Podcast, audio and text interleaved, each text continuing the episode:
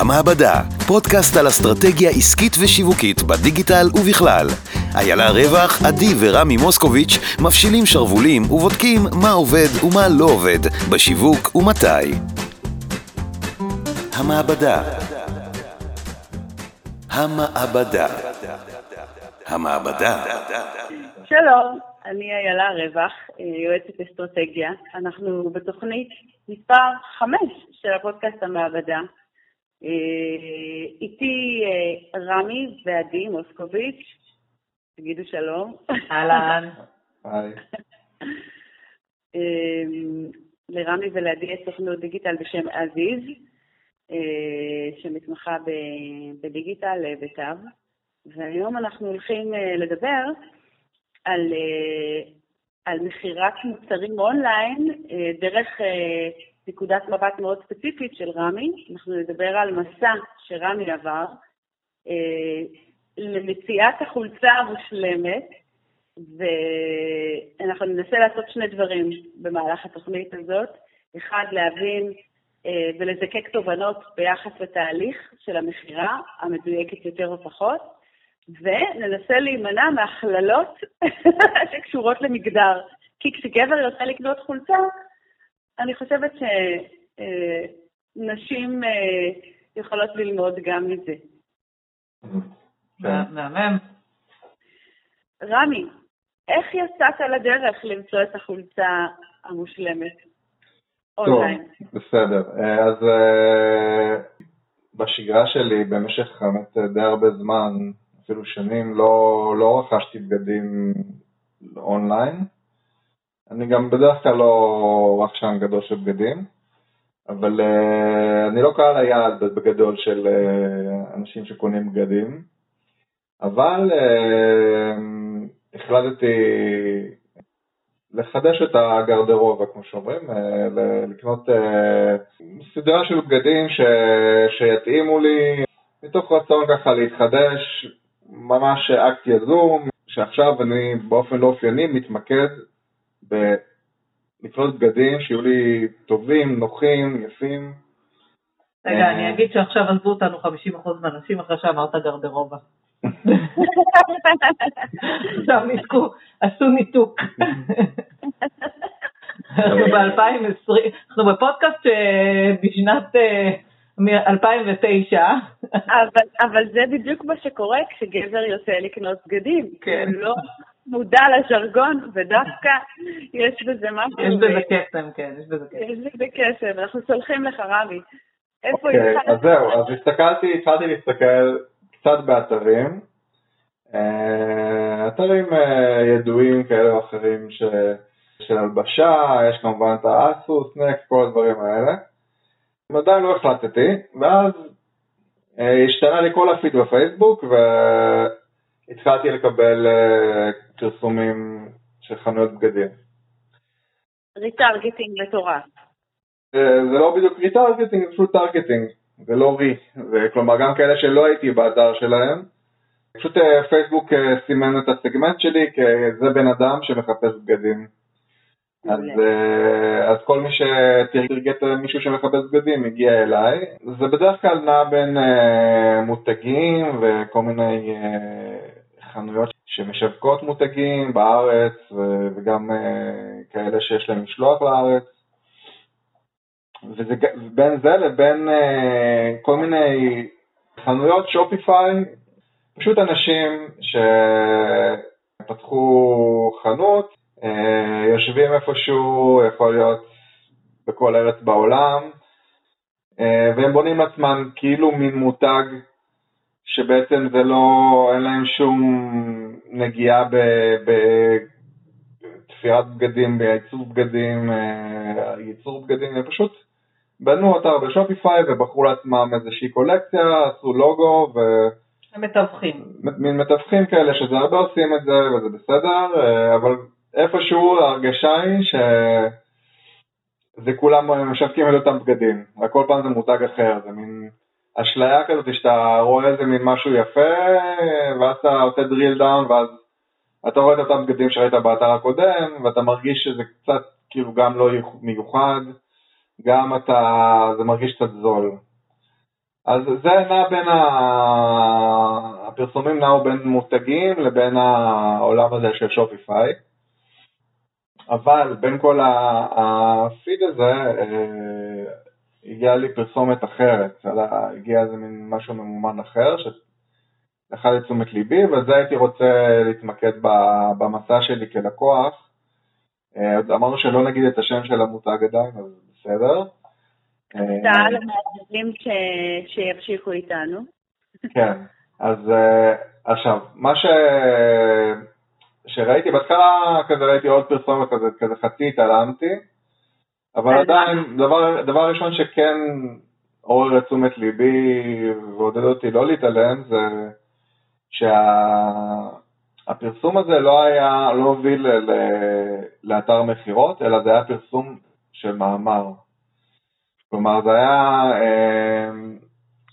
איזשהו מגזין, מגזין אופנה או מגזין לא יודע איזה, שנראה לי הרושם היה שהוא רציני, לא איזה מין משהו מפוברק, אלא באמת משהו שכאילו, כשמסתכלים על ההיסטוריה, רואים הרבה כתבות ורואים עיצוב רציני, אלא בלוג רציני, אתר רציני של אופנה, שפרסם איזשהו, את, ה, את המותג המדובר. כלומר, זה לא היה אה, פרסום של המותג, בואו תיכנסו אליי לחנות, אלא פרסום של מאמר במגזין. מעולה. כן, אז זה כבר אמרתי, אוקיי, והכותרת הייתה ש, שקיים אה, אה, מפעל או חנות שמייצרת לגברים אה, חולצות, זה כל מה שהם עושים, הם מייצרים חולצות, והם, אה, כל החולצות, הם טיילור מייד, נגזרות ונתפרות ומיוצרות ייחודי לכל לקוח ולקוח. אין להם בכלל סטוק של בגדים, יש להם רק בדים, וכל הזמנה הם מייצרים את החולצה במיוחד לאותו אחד שמזמין. אני רוצה שנייה לעצור ולשאול, האם אתה חושב שזה תלוי ב... לא יודעת, באופי של הבן אדם שרואה, במה שהוא רגיל, כאילו אולי אתה רגיל לקרוא מאמרים ולהעמיק, וכש... לא יודעת, מישהו בסטייט אוף מיינד של לרכוש בגדים, לאו דווקא זה, זה יתפוס אותו. כאילו, מה, מה פה ה... מה פה משהו מעבר למאמר שרציני שראית, שנראה לך שאפשר לעשות אותו הכללה, זאת אומרת איפשהו כן להכליל, כי אנחנו מדברים על המוצר הספציפי הזה, אלא אנחנו רוצים שזה ישליך גם לאנשים, על המוצרים שלהם. קודם כל יש מה שנקרא הוכחה או proof, זה לא social proof, אבל בעצם זה שזה ממאמר במגזין, אז קודם כל זה מין הוכחה לאיכות, זה כבר, עכשיו, עצם זה שזה שונה, שזה לא לינק לאתר, זה גם מבדיל, זה יוצר, זה יוצר איזשהו משהו שיוצא מהעיוורון כבר של פרסומות למי שמתחיל להיות מופצץ במוצרים מסוימים. אז למי שמפרסם, אז טוב, וזה יכול להיות כלי טוב ל-stand out, להיות יוצא דופן מהמתחרים. כלומר, לא לעשות ישירות מחירות, אלא לקחת את זה ולהביא איזושהי הוכחה לאיכות כדבר ראשון במקום המחירה עצמה. וזה היה מאמר באנגלית, נכון? כן, כן, זה בחול, הכל בחול, וכן, אנגלית זה השפה. אני גם, לפעמים אני אומרת ללקוחות שלי, שלנו, שהרבה חושבים שהאונליין הוא הוא שונה בהרבה ממחירה, נגיד, פרונטלית. אבל זה, זה לא, זה לא תמיד נכון. זה לא, נגיד, כמו שאם מישהו ברחוב יפגוש אותי ויגיד לי, בואי, בואי, תקני משהו, אז אני לא ישר יוציא את הארנק ושלם לו.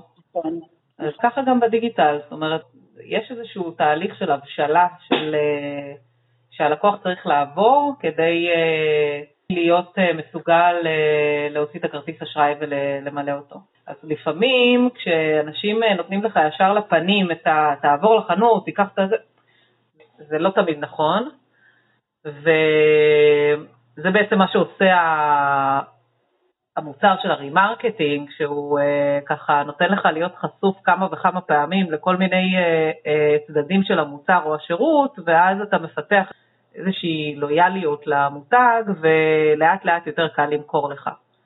ומה שהם עשו פה עם המאמר, זה כנראה אה, לתת איזשהו סוג של אה, באמת אה, חותמת של רצינות, והעמקה, ו... ואז בדלת האחורית, אחרי uh, כמה פעמים שהם פגשו את רמי, אז uh, כבר היה יותר קל לעשות מחירה. לא, למעשה זה היה פעם ראשונה. ו... כן, אני נכנסתי ישר למאמר. טוב, פה ההבדל בין גברים לנשים מאוד, מאוד uh, בולט. לא, זה מצא חן בעיניי, הכרתי את המאמר, ומשם הדרך לאתר הייתה כבר מבושלת. וגם, שוב, דרך אגב, העניין של בישול. כלומר, אני מגיע לאתר, אחרי שכבר אני חצי, כבר לקוח, כבר לקוח. שבוי. כן. אני מזהה פה עוד משהו שפגשת, שזה שני דברים שהם חשובים בעולם כל כך של עודף היצע, על אותו מוצר, זה מאוד נפוץ חולצות. מה שאני מזהה פה זה גם נרטיבי, זה אומר שפגשת איזשהו סיפור, וסיפור זה דבר שמוכר, ואגב הסיפור, בצורה מקבילה, יש בו בידול. זאת אומרת, זה לא, אנחנו עושים דברים, שישה דברים, אנחנו עושים משהו אחר, לנו יש סיפור, ויש פה עניין של trustability או תוקף, זה לא רק שאנחנו, יש לנו מוצר, אחרים חושבים שהמוצר הזה הוא ראוי לכתוב עליו. וזה משלים את מה שעדי אומרת, שזה לא סתם, איי, איי, בוא תקנה, תקנה, אלא רגע, רגע, יש פה איזה משהו יותר משמעותי שקורה. האמת שמה שאמרת עכשיו הזכיר לי, שבאמת היה שם סיפור במאמר, שאני כספקתי לשכוח אותו, אבל עכשיו שדיברת על זה, היה שם איזשהו סיפור, שזה מין בית אופנה, או איך לא תכון לזה, בית טקסטיל, שעם היסטוריה של, של שנים, מאב לבן, זה עבר, ומשהו כזה מאוד בוטיקי ומחמם את הלב, ושאתה רוצה להיות חלק מסיפור כזה, אז זה ממש היה ככה, היה סיפור כזה. עכשיו כל ה... זה היה כצעד הראשון שכבר זה היה מאוד מאוד מוצלח, אבל גם כל תהליך, ה... תהליך הרכישה, זה פשוט היה אקזמפלר לאיך עושים את זה. אחרי שנכנסתי לאתר, קודם כל האתר עצמו, הוא פשוט, אתה ברור לך, רגע שנכנסתי מהעיצוב, שזה לא איזה אתר שנבנה על תבנית, ולא איזה מישהו שמשווק משהו, אלא זה, אתה, אתה פשוט פוגש את העסק עצמו, שהשקיע את הכל בשביל האתר הזה. אז זה, זה כבר, כבר, אתה רוצה כבר להיות חלק מהעניין. עכשיו, התהליך הוא היה, היה מדהים, כי, כי הם, הם צריכים לקחת את המידות שלי, כדי לספור לי את החולצה הספציפית. אז כדי לעשות את זה חלק וקל ולא מסורבל, הם שולחו אותי למין דף של שאלון ממש, של ארבע שאלות, על המידות שלי, כלומר על הגובה שלי, מידת נעליים, משקל ועוד איזה משהו, ואז הם אומרים ככה, יש לנו אלגוריתם ש-תשעים וחמישה אחוז מהאנשים זה כולל להם, על בסיס השאלות האלה זה כולל בול. כלומר, אם, אם אתה עונה על השאלות האלה, אז אתה תקבל חולצה ש-תשעים וחמישה אחוז הם יהיו שלך, זה יהיה מתאים לך בינגו, אבל במידה ולא, במידה והאלגוריתם פספס, אין בעיה, אנחנו, אנחנו נצטרך חולצה חדשה. אני רוצה לעצור אותך רגע ולשאול שאלה קריטית, כי אתה מתאר מצב שקיבלת בעצם איזושהי הצעה מעניינת, ובחרת להתקדם איתה, ואני רוצה לשאול אותך אם היה פה רגישות למחיר, מה זה אומר? אה, לא כל אחד היה ממשיך עכשיו לחולצה טישרט טיילור מייד אה, בכל מחיר. יש מחירים ש...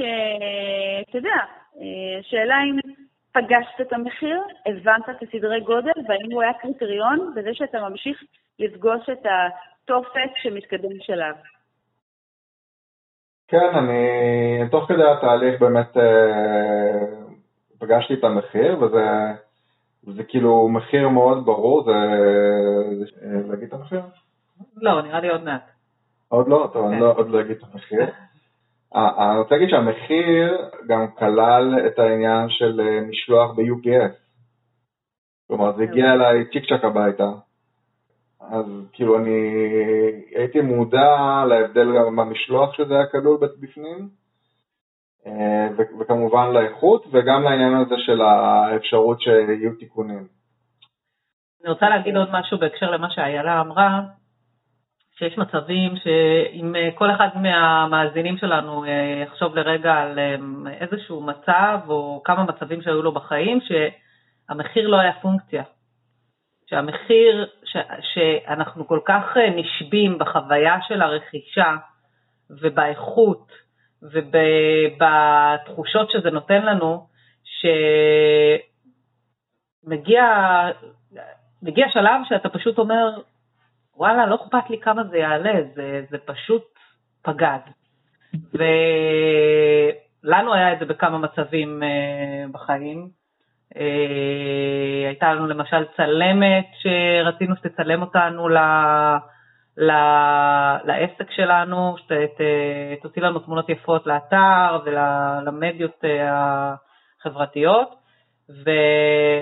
ואני זוכרת שהייתה לי שיחה איתה, ואני לא שאלתי כמה היא עולה, והיה ברור לי שהיא לא זולה, והיה ברור לי שזה, אבל זה כאילו היה מאץ' מההתחלה, כי היה לי חיבור נורא חזק.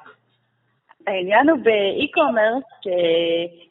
שהמחיר זה משהו שהוא כל כך מוצף החוצה, גם אם אתה לא, בגלל שאתה יוצא לקנות רכישה מהסוג הזה, אני חושבת שזה נושא קריטי היום ליצור, מה שאת חווית, התפיסה שלי זה שאת חווית איזושהי תחושה כללית, היה לך תחושה כללית על המחיר, ידעת שהוא יהיה בסקופ שלך, ולקוח בצורה כזו או אחרת חייב להבין שהוא, אם הוא נמצא באזור ה-עשרים דולר, חמישים דולר, אלף דולר. אם רמי היה חושב שהחולצה הזאת הולכת לעלות אלף דולר, אני לא בטוחה שהוא היה מתקדם. אז גם אם לא אומרים שהמחיר המדויק של הפריט שרוצים למכור, לשים עליו הדף, לא אומרים מיד את המחיר הסופי, צריכה להיות איזושהי תחושה שזה נגיש, אחרת זה חסם בעיניי. כן, אז, אז אני חושבת שאם אחר כך כשנגיד מהו המותג של החולצות, וכשתיכנסו, מי שירצה ייכנס לאתר, אז זה יראה שזה גם בתחושה הכללית, לא מדובר ב... זה לא חולצה של גנט, שאתה מגיע ומשלם על טישרט כאילו חמש מאות עד שש מאות שקל. כאילו, זה... יש גם תחושה נגישה ב... באתר עצמו. יש תחושה של של של פייר ביזנס, כלומר שהם הם לא הם הם יושבים בדנמרק, הכותנה שהם מגיעה מארצות הברית, הם עושים לך משלוח, הם מוכנים להחליף, ברור שהכל עולה כסף, כל הדברים האלה כסף, וברור שזה לא יהיה חולצה של עשרים שקל, אבל הם לא, זה לא איזה משהו מטורף של מותג שמרשה לעצמו רק על הלוגו לשלם, ולהפך גם כי יש פה עניין של, של מין פר, התחושה צלית של ספריות, למה? גם, גם במובן האקולוגי, הרי זה שאין להם סטוק זה דבר מאוד אקולוגי, כן. זה ש, שהם מייצרים לך, ואין גם, החוס, זה שאין מותג, שזה הכל חלק, כל החולצות חלקות. לא אמרנו את זה, אבל כן. אין שום לוגו, ואין שום סימן, ואין שום כיתוב, הכל חלק. בד נורא איכותי שתפור למידותיך. אז כל זה תחושה, וגם המחיר הולך עם, עם התחושה הזאת, כלומר מחיר של לא זול, אבל אנחנו, אנחנו נותנים לך הרבה וזה פייר. אז זה לגבי המחיר, ודרך אגב כל האתר זה אותו מחיר, כלומר כל המוצרים באתר הוא אותו מחיר, אין פה עניין של מחירים של כל מיני חולצות. זה פשוט בעד שתופרים, אז זה, מבחינתם זה flat rate, כמו שאומרים. אני הזמנתי, עכשיו התהליך של ההזמנה היה כמובן חלק, עם כל השאלות הנכונות, כשהזמנתי, נגיד, שעלה לי המחיר, אז זה קפץ לי עם בלון כזה שאומר לי, בארץ שלך, אה, אה, מעל סכום מסוים, לקחו מכס, אז תדע לא לקנות מעל הסכום הזה בקנייה אחת, ידעתם מן הזרה שזה כבר נורא אהבתי. טוב, זה, זה מופיע בהרבה אתרים. בהרבה אתרים, אבל זה כזה קפץ במין ה-user interface היה נורא, זה קפץ ברגע הנכון, בתשומת לב הנכונה, וזה היה במדויק. זאת אומרת שקיפות, היא סוג של שקיפות שהגיעה בזמן הנכון. כן. כל, כל ה-יו אקס, כמו שאומרים, היה מאוד מדויק. ו, ועכשיו ב, ב, עשיתי את, ה, את ההזמנה, ואז ברגע ש, שלחצתי על הזמנה, הייתה לי תחושה ש, שרגע, אני לא הייתי בטוח לגבי הבד, כי אני אוהב בדים עבים.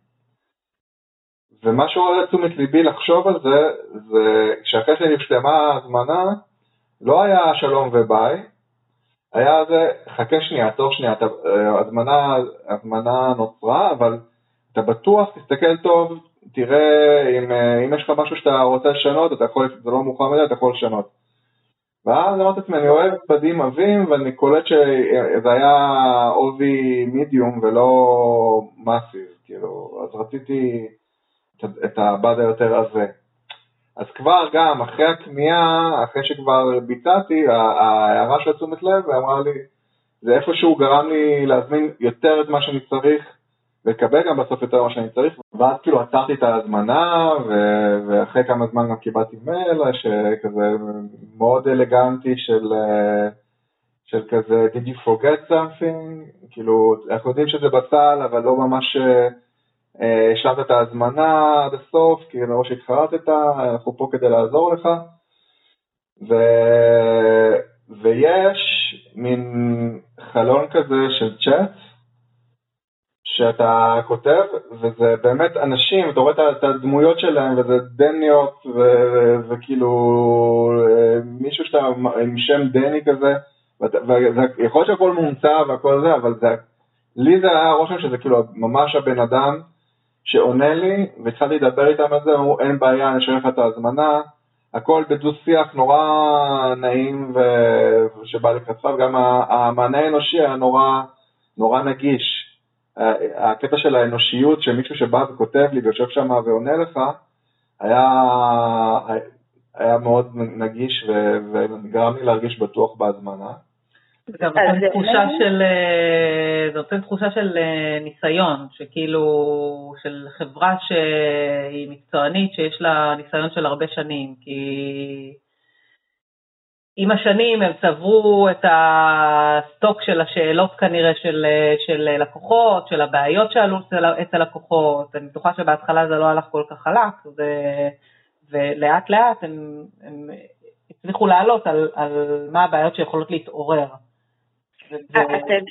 אני מסכימה איתך, אני גם חושבת שיש פה עוד משהו, כשבונים פאנל שיווקי למוצר, בדרך כלל האוריינטציה היא לקצר את הדרך שבה הלקוח יכול ליפול בקנייה, זאת אומרת, אם הוא כבר מעוניין, כמה שיותר מהר, זאת הגישה בדרך כלל, כמה שיותר מהר לקחת ממנו כרטיס אשראי ולסגור את העסקה, ופה מדובר על תהליך של המון ביטחון של המותג, שהשראה צורה מביטחון ונוצרה מערכת יחסים, שאומר, אנחנו בטוחים במוצר שלנו, וחשוב לנו שאתה תהיה מרוצה ממנו, אנחנו נהיה מוכנים לוותר על הקנייה הזאת, כי היא עוד לא הושלמה, עוד אתה יכול להתחרט אליה. Mm-hmm. זה משהו, גישה מאוד שונה וייחודית, ולא רואים אותה באתרים ישראלים, שזה, שזה בדרך כלל מאוד קצר טווח, בחרת, שילמת, נגמר, תודה, ביי, נתראה בעוד ארבעה עשר יום אם תרצה להחליף, עד ארבעה עשר יום. עכשיו, אחרי זה, בימים הקרובים, קרה משהו נורא חמוד, זה, זה, הם שלחו לי עדכונים מה קורה עם, עם התהליך יצירת החולצה שלי. אז אחרי שלושה ימים קיבלתי מייל של השלב הראשון, קאטינג, הם גוזרים, ורואים תמונה של מישהי שגוזרת את, את הבד במפעל. ממש תמונה של המפעל, מישהי אמיתית, זה נראה תמונה אמיתית. אז we have finished cutting your unique pattern, uh, the individual garment pieces will now be grouped. בקיצור, הם עכשיו שולחים את זה לתפירה.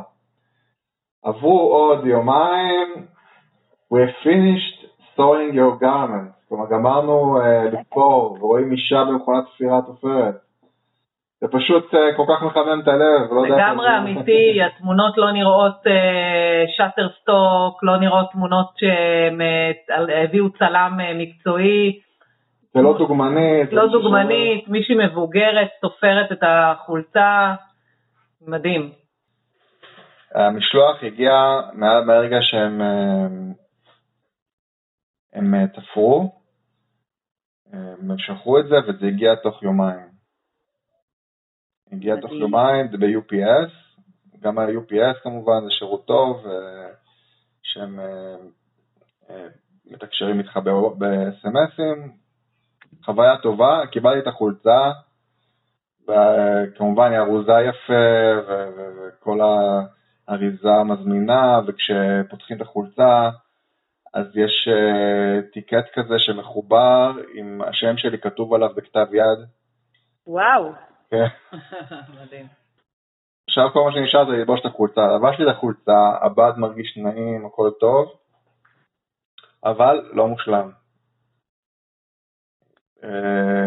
לבשתי, עדי ראתה, גם את ראית איילה, שלחתי לך תמונות, חשבנו ביחד, והיה שם דברים שהם לא מושלמים, ובגלל שהם נתנו את ההרגשה ש, שזה הולך להיות משהו מושלם, הרגשנו נוח אה, אה, לחזור אליהם עם, ה, אה, עם, עם האמירה, תשמעו, זה, זה לא מושלם כמו ש, ש, שאתם אמרתם שזה יהיה מושלם, ובגלל שהצורה שהם אה, העלו את הסטנדרט של עצמם, הרגשתי מאוד נוח להגיד את זה, כלומר בדרך כלל, אתה יכול טיפה לבלוע חוסר מושלמות, ולהגיד, אוקיי, זה חלק מהחיים, אני לא הולך לנג'ס להם בשביל זה, אבל זה הרגיש שכאילו הם רוצים שאני אגיד להם אם זה, אם זה לא מושלם.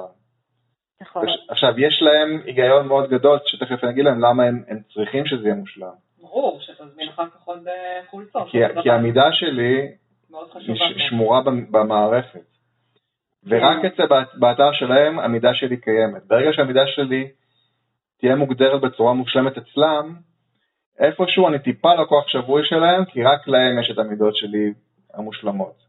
נכון. אז uh, התהליך של ה... כביכול uh, תלונה, התלונה זה מילה לא חיובית, אבל ה... התיקון uh, הוא גם מאוד מובנה, הם uh, מראים, יש סרט שמדריך, סרטון מדריך, איך להצטלם, כדי שיהיה להם ברור מה לא בסדר. יש איזה שלוש, שלוש פוזות, שאני צריך להרים את הידיים, להסתובב, זה, שככה הם יודעים איפה, איפה יש מה לשפר.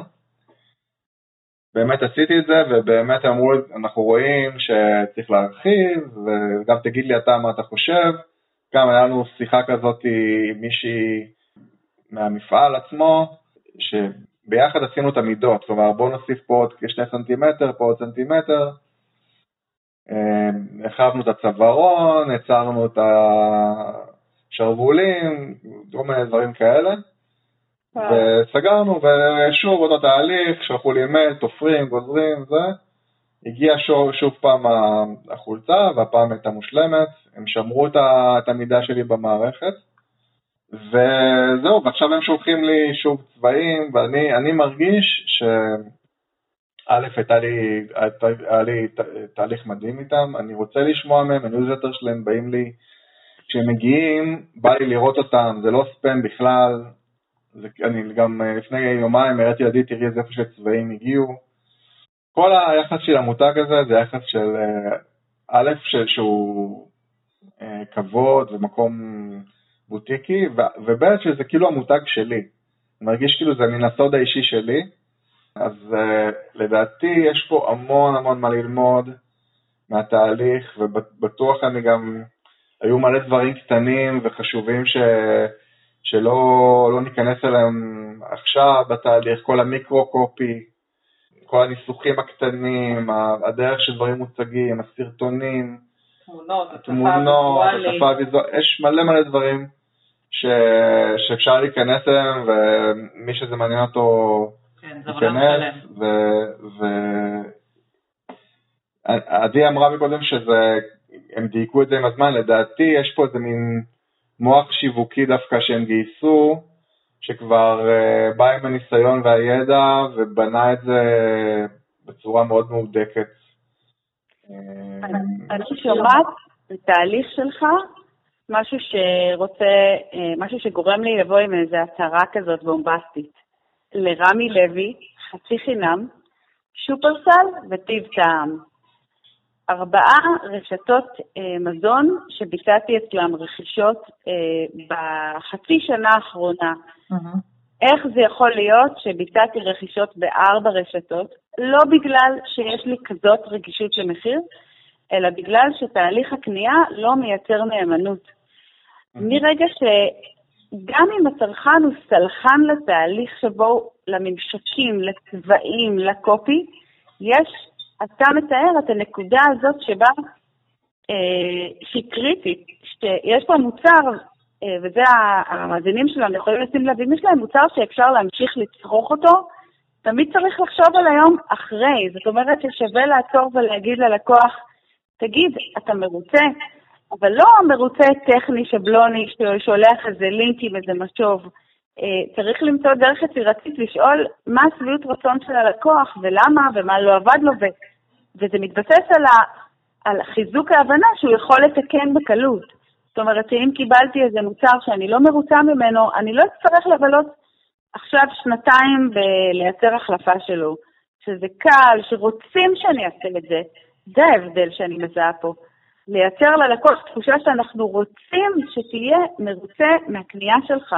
אנחנו מוכנים להפסיד את הכסף עליה, עד שנגיע לשביעות רצון שלך, וזה מסר מאוד חשוב. אני חושבת שבהמשך למה שאת אומרת, אם אני אנסה ל- ל- ל- לדייק את זה ב- ב- באיך שאני פועלת אה, עם לקוחות שלי, כאילו בקנייה שלך ב- בכל הרשתות האלה, היה הרבה שכל. וברגע שאתה משכיל אה, לדעת איך להעביר את הלקוח, מהשכל לרגש, עשית שם משהו אחר. חברים, אני חושבת שאנחנו משכנו את האנשים הרבה, הרבה מעבר למה שזה רצינו, אנחנו, זה הזמן להגיד גם כמה עלתה החולצה, וגם מה המותג. נכון. אז רמי. אתם יודעות? איילה, את יודעת כמה עלתה? אמרתי לך? אמרתי לך. כן. טוב, אז אני לא אעשה לכם כדי שתנחשו. אז החולצה עלתה שישים דולר. וואו. כולל הכל. כולל משלוח, כולל הכל. כל הדברים. למותג קוראים Son of a Tailor, הבן של החייט. איזה יופי. מהמם. Son of a Tailor. Son of a Tailor. האמת שסיפרת לי על זה הרבה, ועד עכשיו לא... לא התרשמת. לא, סיפרת לי על זה הרבה, ועד עכשיו לא ידעתי מה השם של המותג. עכשיו שראיתי את זה, זה מאוד, זה כאילו סגר לי את ה... סגר לי את כל ההתרשמות שהייתה לי. מדהים. Son of a Tailor.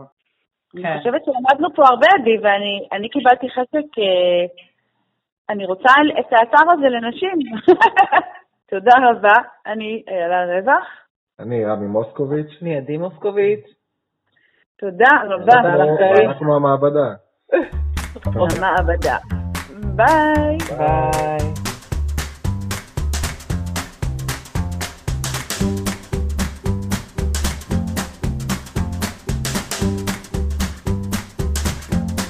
המעבדה,